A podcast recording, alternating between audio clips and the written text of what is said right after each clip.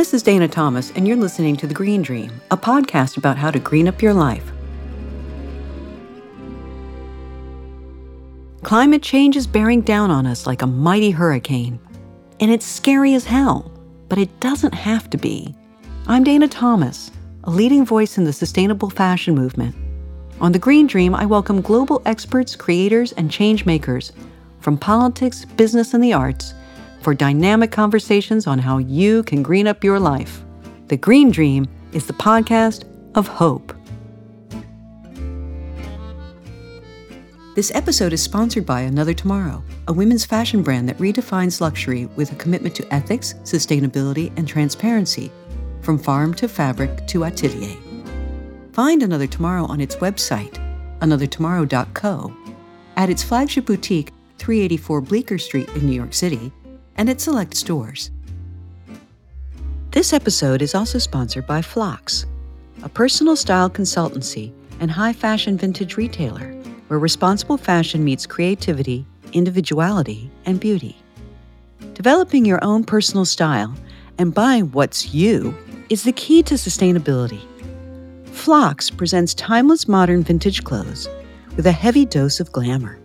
To shop and learn about available services, visit Phlox, that's P H L O X dot com, or follow them on Instagram at Phlox Slow Fashion. The red carpet is back in full.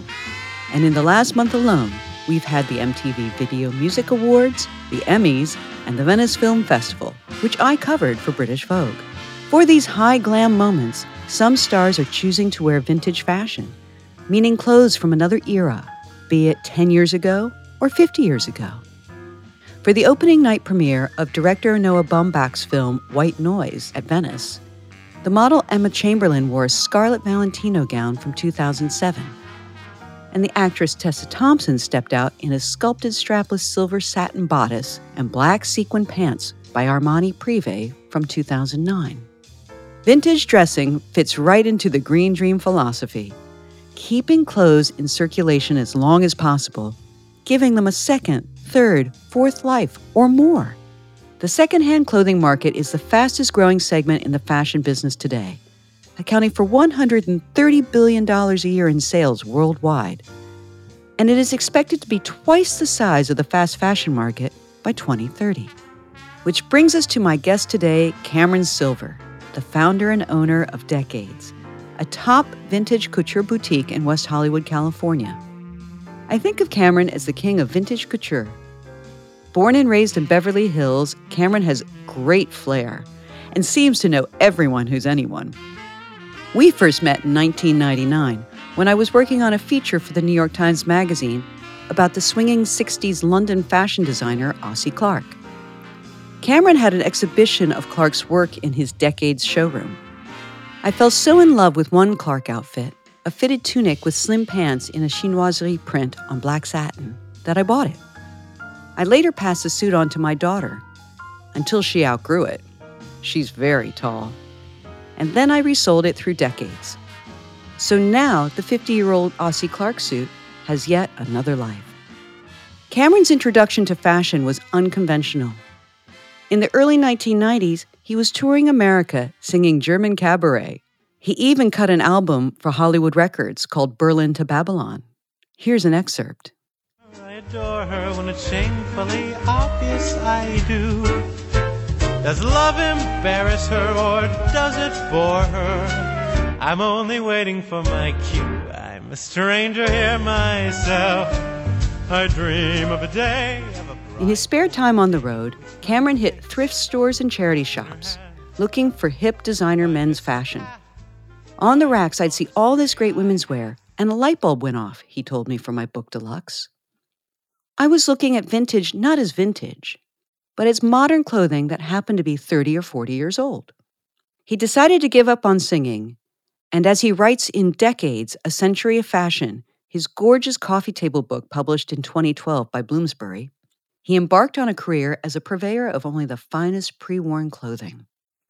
In 1997, he opened Decades in a 1926 Art Deco building on Melrose Avenue. I had no experience managing a business and no real education in fashion other than as a consumer, Cameron wrote in his book. But I knew I wanted to introduce a new world of customers to vintage. Before purchasing any single piece, I would always ask myself, is it modern? If you go into a store or take a look at his e-tailing site, decadesinc.com, you'll see the answer is always yes. I'm thrilled to have him on the program today. But before we get to our conversation, I have some big news. The Green Dreams literary critic Hermione Hoby has made the shortlist for the Mark Twain American Voice in Literature Award for her most recent novel, Virtue. This is huge! The Mark Twain Prize honors an exemplary work of fiction from the previous calendar year that speaks with an American voice about American experiences. Not bad for an English gal. The winner will be named on November 4th. We're hoping it's Hermione, and we are so honored to have her on the Green Dream team. Do get her book. Now let's get to my conversation with Cameron, who spoke to us from his home in Los Angeles. Cameron Silver, welcome to the Green Dream. I'm delighted to be here, and I'm drinking green juice in honor of the Green Dream. Green juice in honor of the Green Dream. Thank you so much. so, you are the king of vintage or as you call it, pre loved fashion. First, let's describe or define what pre loved is. What is pre loved? Pre loved or vintage insinuates quality clothing from the past that was most likely worn before. So it's on its second or third or fourth mom and dad. I focus on, you know, high end designer, I'm interested in things that represent the time and place, the zeitgeist of fashion of a certain season or year or decade. Thus, the name of your store, Decades. Exactly. Now, I'm here at the Venice Film Festival, and every night we have a big red carpet moment.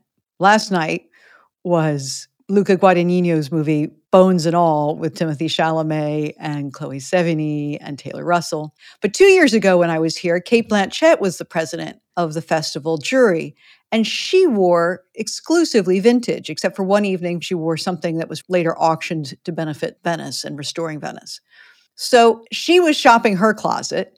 And then Tilda Swinton, who received the Lifetime Achievement Award, she also shopped her closet for the festival and only wore vintage, or as she put it, shopped her archive.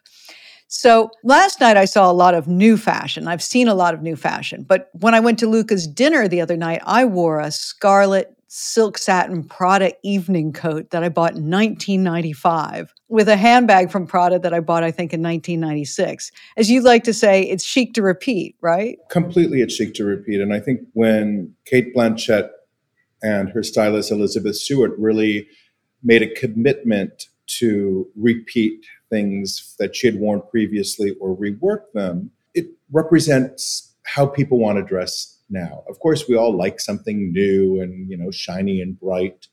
But I've always said that the fashion icons, or anybody who's ever had a retrospective at the Metropolitan Museum of Art, of which is just a handful of people, like Iris Apfel, for example, Jacqueline de Ribes, Nan Kempner. Nan Kempner. She was somebody who wore her clothes over and over again. That's style. Style isn't wearing something once and having a photo op. I'm always much more interested, especially when I help clients who are making an investment in buying something, how this will live within the duration of their wardrobe and how they'll revisit it and make it look fresh and stylish each time.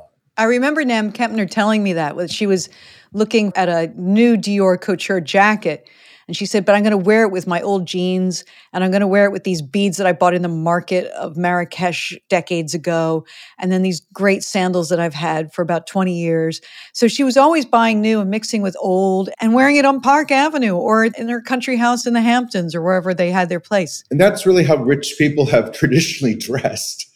You know, Absolutely. they've always bought things as an investment to repurpose. I think that the social media generation initially thought, oh, I could only wear something once. And I'm grateful that the outfit of the day. Yes, or you know, the big haul and the sort of mass consumption. I think it's wonderful that people like a Cate Blanchett or I just saw recently Armani's been using a lot of archival pieces being worn by different actresses and models just to show that these clothes have relevance beyond being a one hit wonder. That's what I find so interesting. No pop star wants to be a one hit wonder. Why does a garment Right. want to be a one hit It wonder? doesn't. Absolutely Mhm. not. And you know, it's really lovely when I do wear something that I've had for a while and somebody says, God, that's really great. And when is that from? And I say 1995. And they're like, well, first they go, You kept it that long? And then I say, No, I've been wearing it that long. I wear it all the time. Some of these pieces are my most worn pieces. They become your friends. Yeah, it's testament to being a smart consumer. I think when people start wearing vintage in their day to day living or the demystification of wearing something used is reduced, then suddenly you're not freaked out to buy something new and make that investment and think about how you're going to be a Nan Kempner and have it rotate. It's very liberating. I wore vintage to my prom in 1987. So I've been doing this a long time. It's very inherent to how I dress. Wherever I go, I love to thrift. When I was last in Venice this summer, I went vintage shopping in Venice, vintage shopping in Florence. I love doing that. I discover a city by what people don't keep. I'm sure. It's almost archaeological to me. And then I like looking at new things, but that's just how I dress. I don't want to wear all brand new duds. I think it's boring and I just don't think it's style. And it also doesn't have a lot of soul or story behind it. It's really great when somebody says, Oh, that's a great red coat. Where did you get it? And I said, Well, I was going to the Cannes Film Festival in 1995 and realized I had nothing for the red carpet except a black cocktail dress and a black long dress. And I walked into Prada and I saw this red coat and thought, Boom, I've just dressed up my outfit. And I've been doing that ever since. So there's a story behind it as opposed to saying, Oh, I bought it last week at Prada and it comes and it goes. It has background, it has history. This reminds me of when I first opened the store in 1997. Prior to the doors opening, I was visiting a lot of women of a certain age within their closets. And a woman named Maria, who had sold most of the contents of her condo in Century City in Southern California, she'd been widowed. She slides open the mirror doors of one of her closets and pulls out a dress and said, This is a dress I met my husband in. I mean, that's what it's about Exactly. or you know when you're turning over your closet if you're one of those weird people like me change the season and i find something i forgot about or i put my hand in a pocket and find a theater ticket i like that i can have wonderful memories triggered but honestly i'm the type of person who remembers everything where i wore it when i wore it so a lot of people have diaries of that it's just in my head. Right. Now, of course, wearing secondhand vintage pre loved clothes is sustainable as well because you're keeping them in circulation, right? completely and when i opened the store that was really not on the radar of people No. It was more interest in getting something one of a kind or a reaction to the height of minimalism, that people wanted things that were a little glitzy. or opulent. Yes, it's become a real nice byproduct, but really a non byproduct would be the green aspect of free love.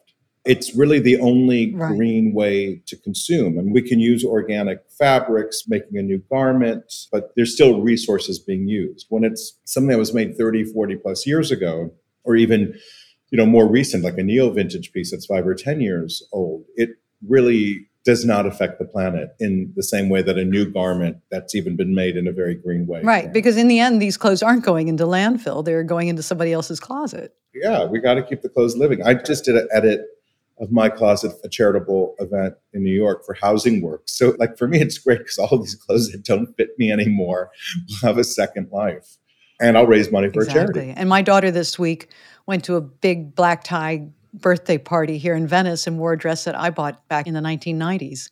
And she looked fantastic in it. And it was so different from everybody else's. It was really one of a kind, green silk, hand painted.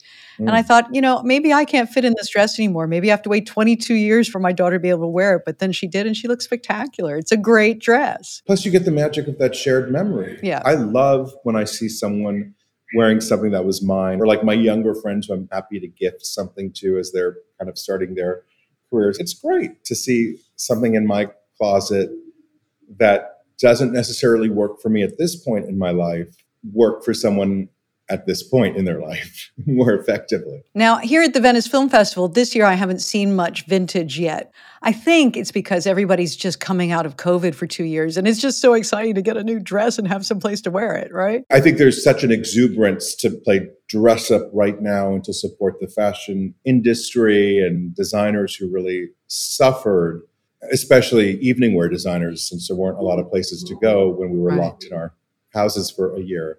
You've had a lot of stylists come to you in the last 10 or 15 years to source great vintage fashion for the red carpet. What have been some of your favorites that have come out of decades and gone on the red carpet for the Oscars, the Emmys, the Golden Globes?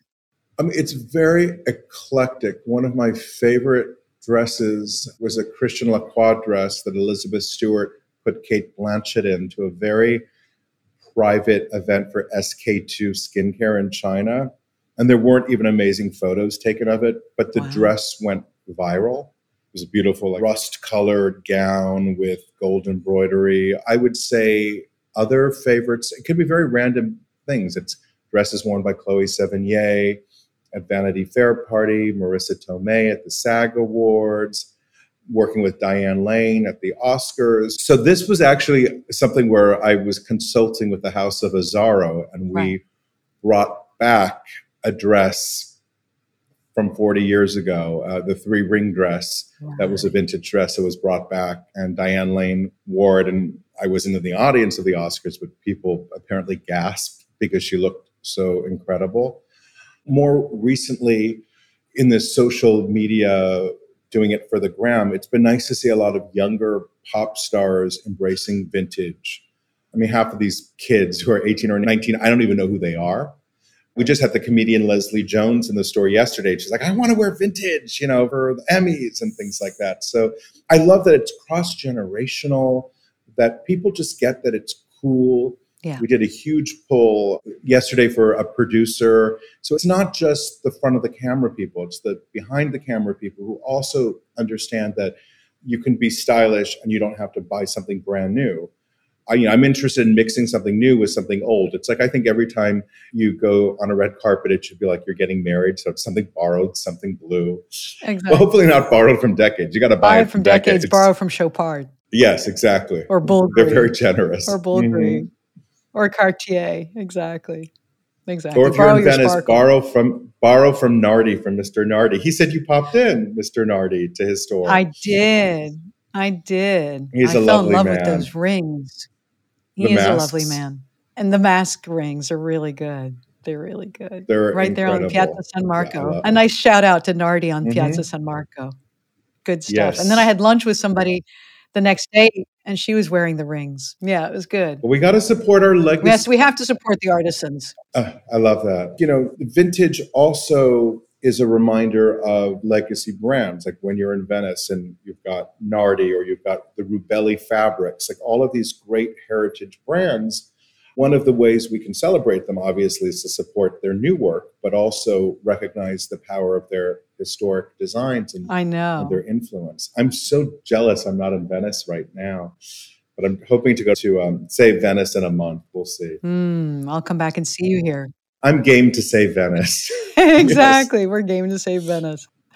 So you're working on another project with Marni, the Italian fashion house. Can you tell us about that? So, during Fashion Week in New York, I will be hosting an event featuring archival and one of a kind pieces by Marni in advance of the show they're doing in New York City. And I love that we have this opportunity to upcycle Marni pieces and revisit pieces as well as celebrate more artisanal Right. things. The one thing I have found is that people of discriminating wealth do not necessarily want something everyone has. No. They're not influenced by influencers. So I think more and more brands have to create these capsule, one of a kind, or strictly limited collections.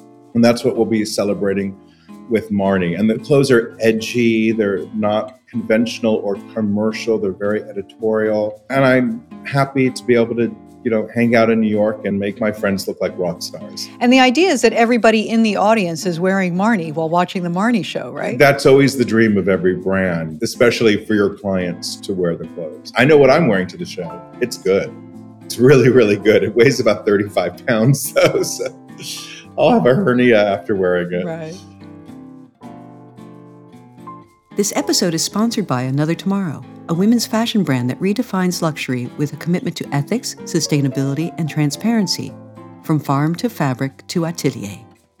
Find Another Tomorrow on its website, anothertomorrow.co, at its flagship boutique, 384 Bleecker Street in New York City, and at select stores.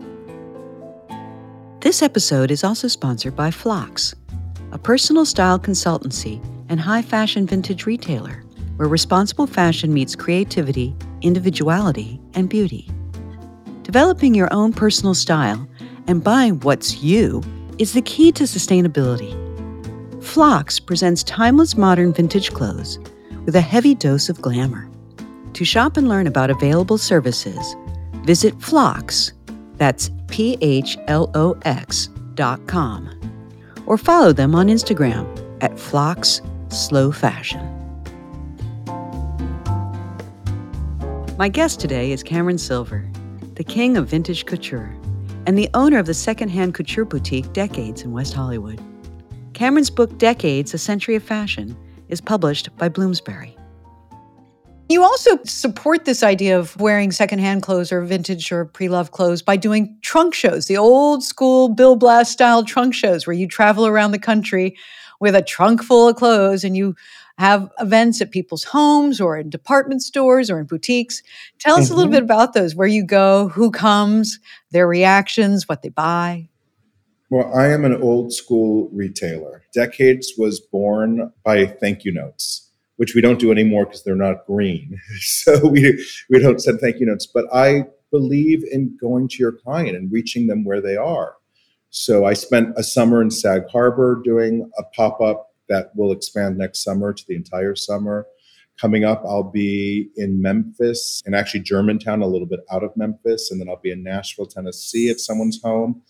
And again, these are men and women who love clothes, but need someone who's a curator to help bring them the best of the best. So you meet your clients where they are, make it easy for them. Treat everybody, no matter where they live. There are fashionable people. And I think luxury brands tend to focus too much on the coasts. Yeah but there's a nice country it in really between is.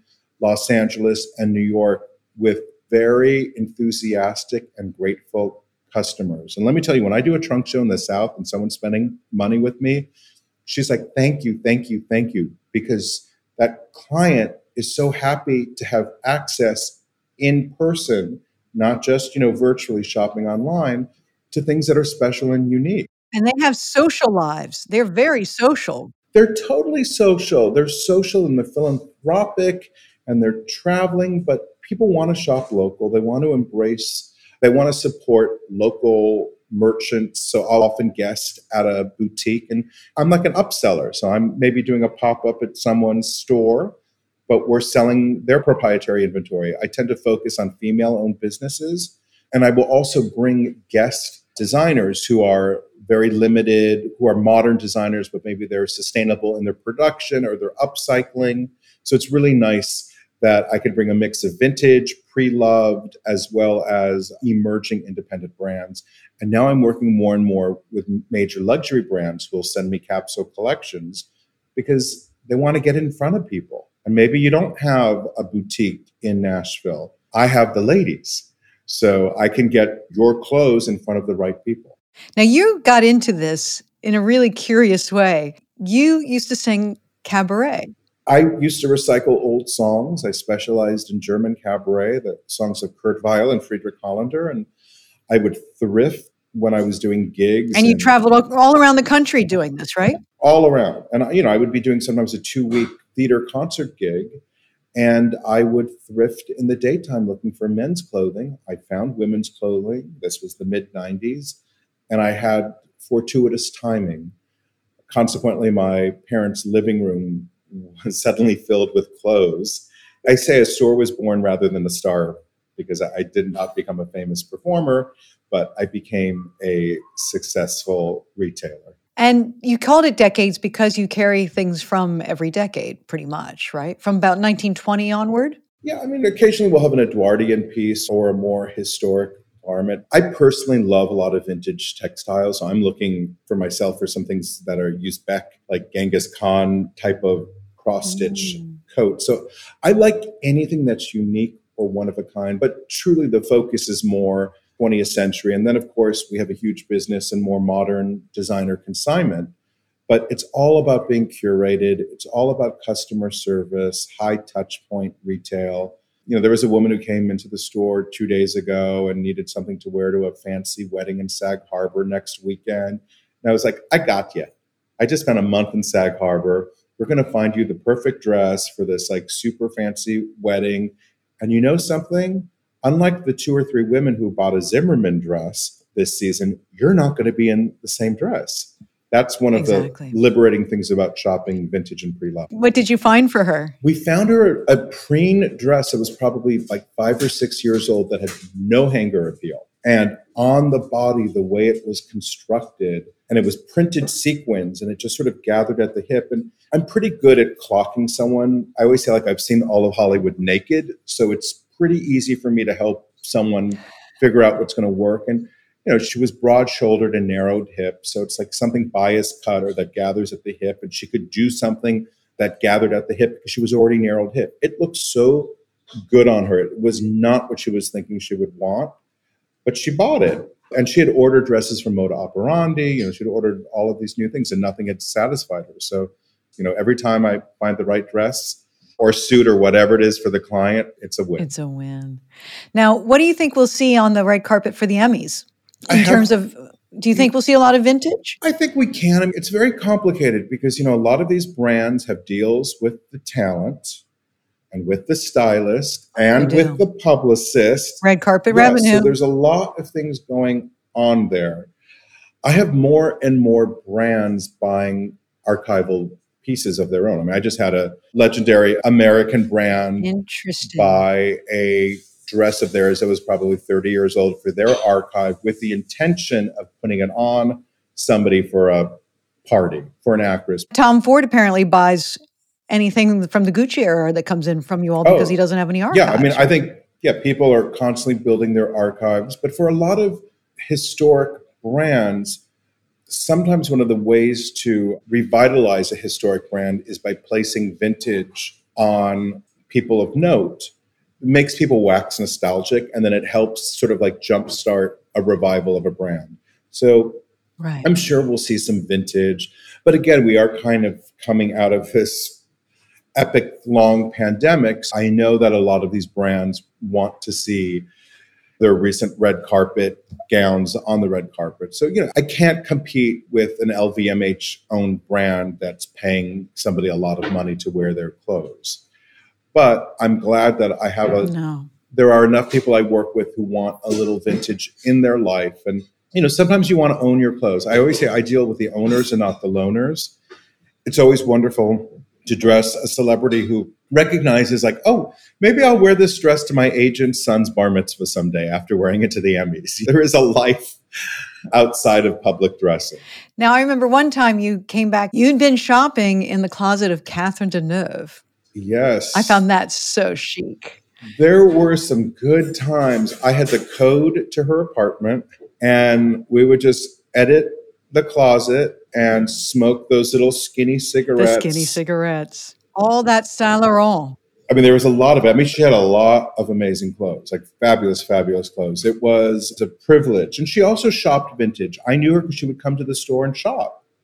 So, I mean, here, like one of the great icons and beauties of cinema history would buy vintage clothing and fashion. You know, she was one of the muses of Saint Laurent. Of course, of course, forever, yes. and continues to be a muse. And Gaultier, house. yes. I would love that she would shop my store, and then I would shop her closet. You know, I've worked with a lot of celebrity collections. I mean, we've worked with Anjelica Huston, like another great icon, doing her edit in her closet. I imagine so. Love a good icon. You'll have to come do my closet next. I know you well, always tell me, just keep it, keep it. We've done some good work with you. You know what dress we just got yesterday? Well, when I was in the Hamptons, a friend of mine said, You know, I've got that white Tom Ford dress with the cutout. and it's somebody kind of well known, like important pop culture figure. So She'd had a lot of fun in that dress. So we've had a restoration of the thong portion of the dress, and it looks incredible.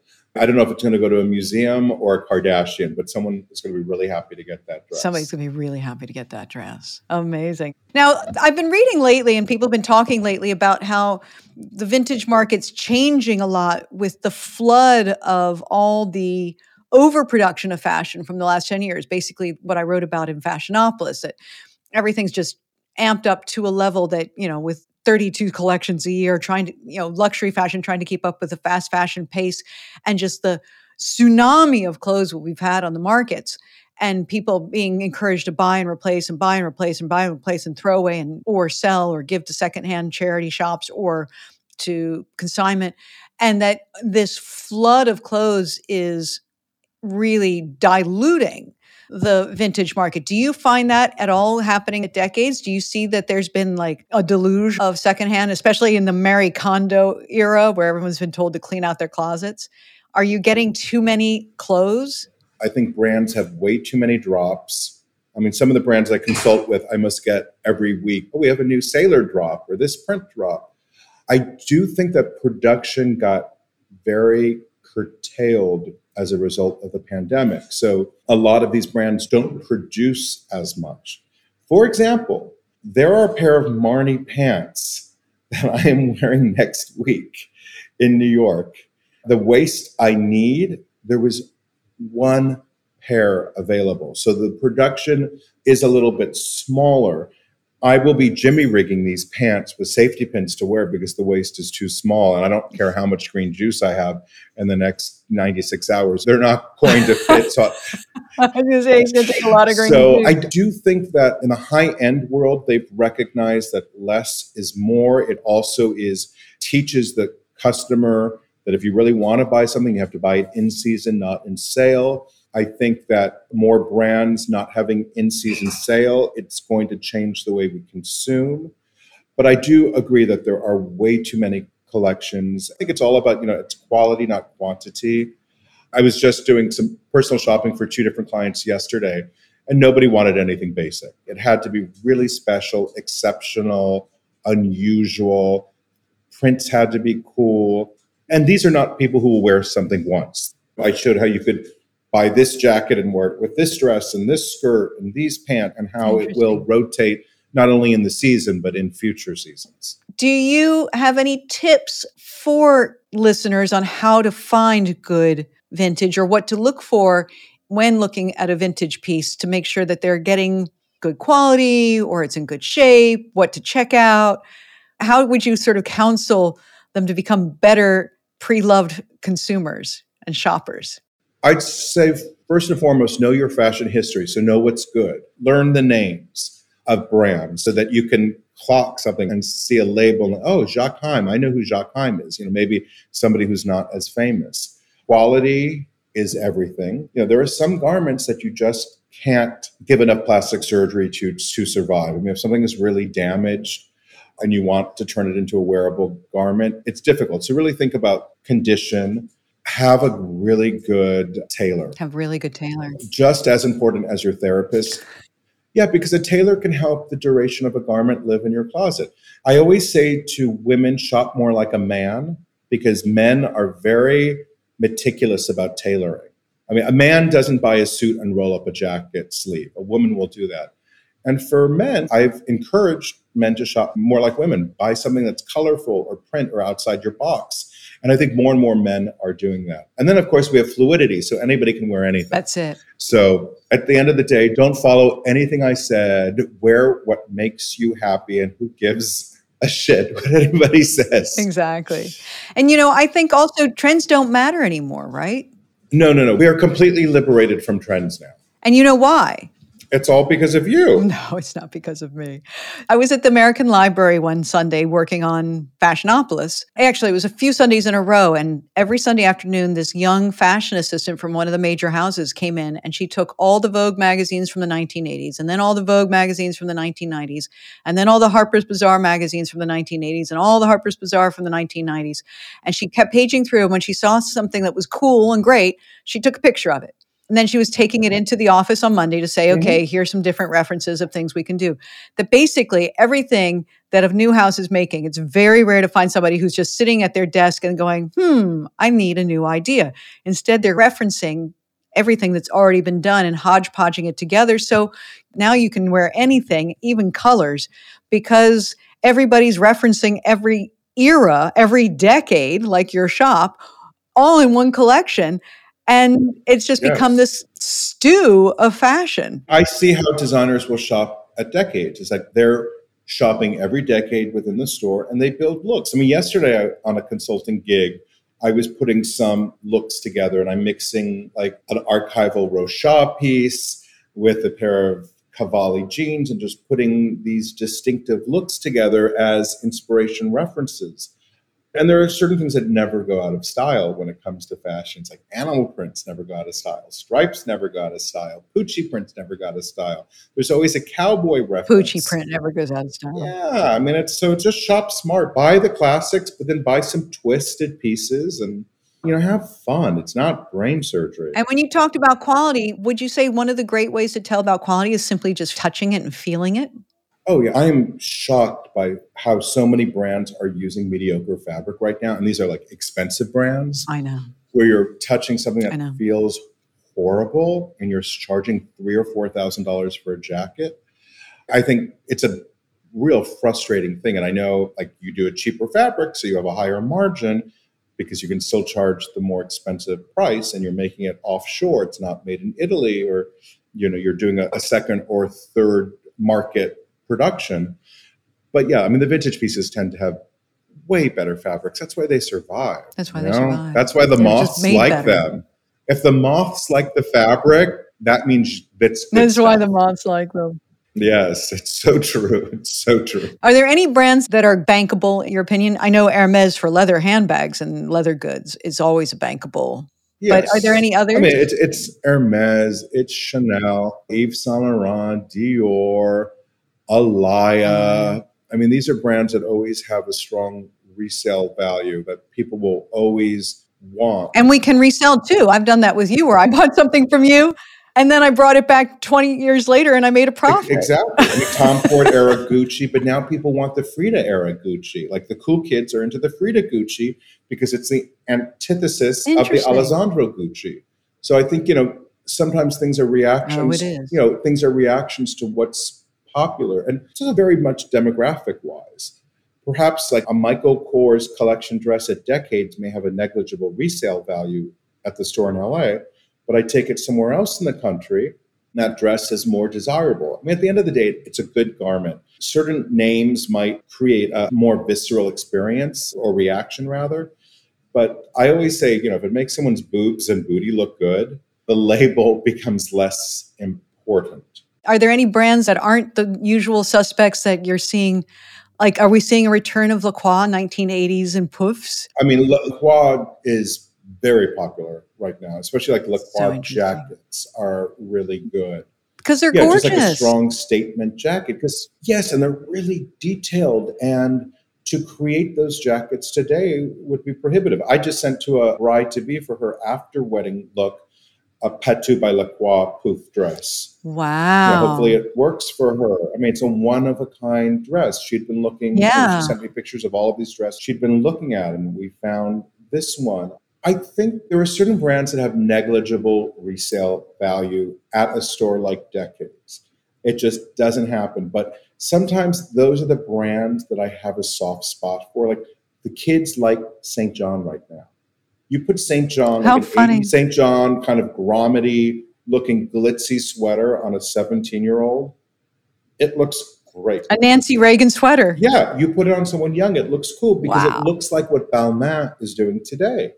So, you know, you kind of go to the source. Well, Timothée Chalamet the other day was wearing a Celine jacket by Hedi that totally could have been a St. John Of from the 80s. Oh, uh, when I go into the I Webster, mean- which is one of my favorite multi-brand retailers, I'm like, oh my god, half the brands look like they're doing 80s St. John, 80s St. you know, John. or 80s Sonia Rykiel. 80s Sonia It was really good. It was really good. Yes, I'm always curious what my friends' kids want to wear. Let the 16 and 17 year olds sort of dictate where we're going because they know They so and they're know. excited about things. you know, all the young people are interested in like this sort of early 2000s and 2010s of, of fashion. So, you know, things that are like five or six years old for a 15 year old seems really vintage. so it's all changing. We'll have the best time in Venice. Thank you. And thank you so much for talking to me today. We're going to look for this cool vintage coming up on the red carpets. It's going to be great. And we'll know now what to look for when we go shopping. I hope so. Have a great afternoon. Take care. New episodes of The Green Dream come out the first and third Tuesday of the month. So we'll be back in two weeks with Lily Cole, the British model and environmentalist, to discuss her book, Who Cares Wins How to Protect the Planet You Love, published by Penguin. She'll explain how she merged her fashion career with eco activism. I hope you'll join us. Here's a preview. All of our issues are intertwined. I think that one of the many problems we face is the siloing of problems, you know, where we think about environmentalism as something separate to animal welfare or poverty or human issues. And actually, I would say that there are systemic drivers to all of these issues that intersect it's all a, a, consequence of the systems we have, and the and the systems we have are interconnected and have multifaceted effects. This episode is sponsored by Another Tomorrow, a women's fashion brand that redefines luxury with a commitment to ethics, sustainability, and transparency, from farm to fabric to atelier. Find Another Tomorrow on its website, anothertomorrow.co, at its flagship boutique 384 Bleecker Street in New York City, and at select stores. This episode is also sponsored by Phlox, a personal style consultancy and high fashion vintage retailer where responsible fashion meets creativity, individuality, and beauty. Developing your own personal style and buying what's you is the key to sustainability. Phlox presents timeless modern vintage clothes with a heavy dose of glamour.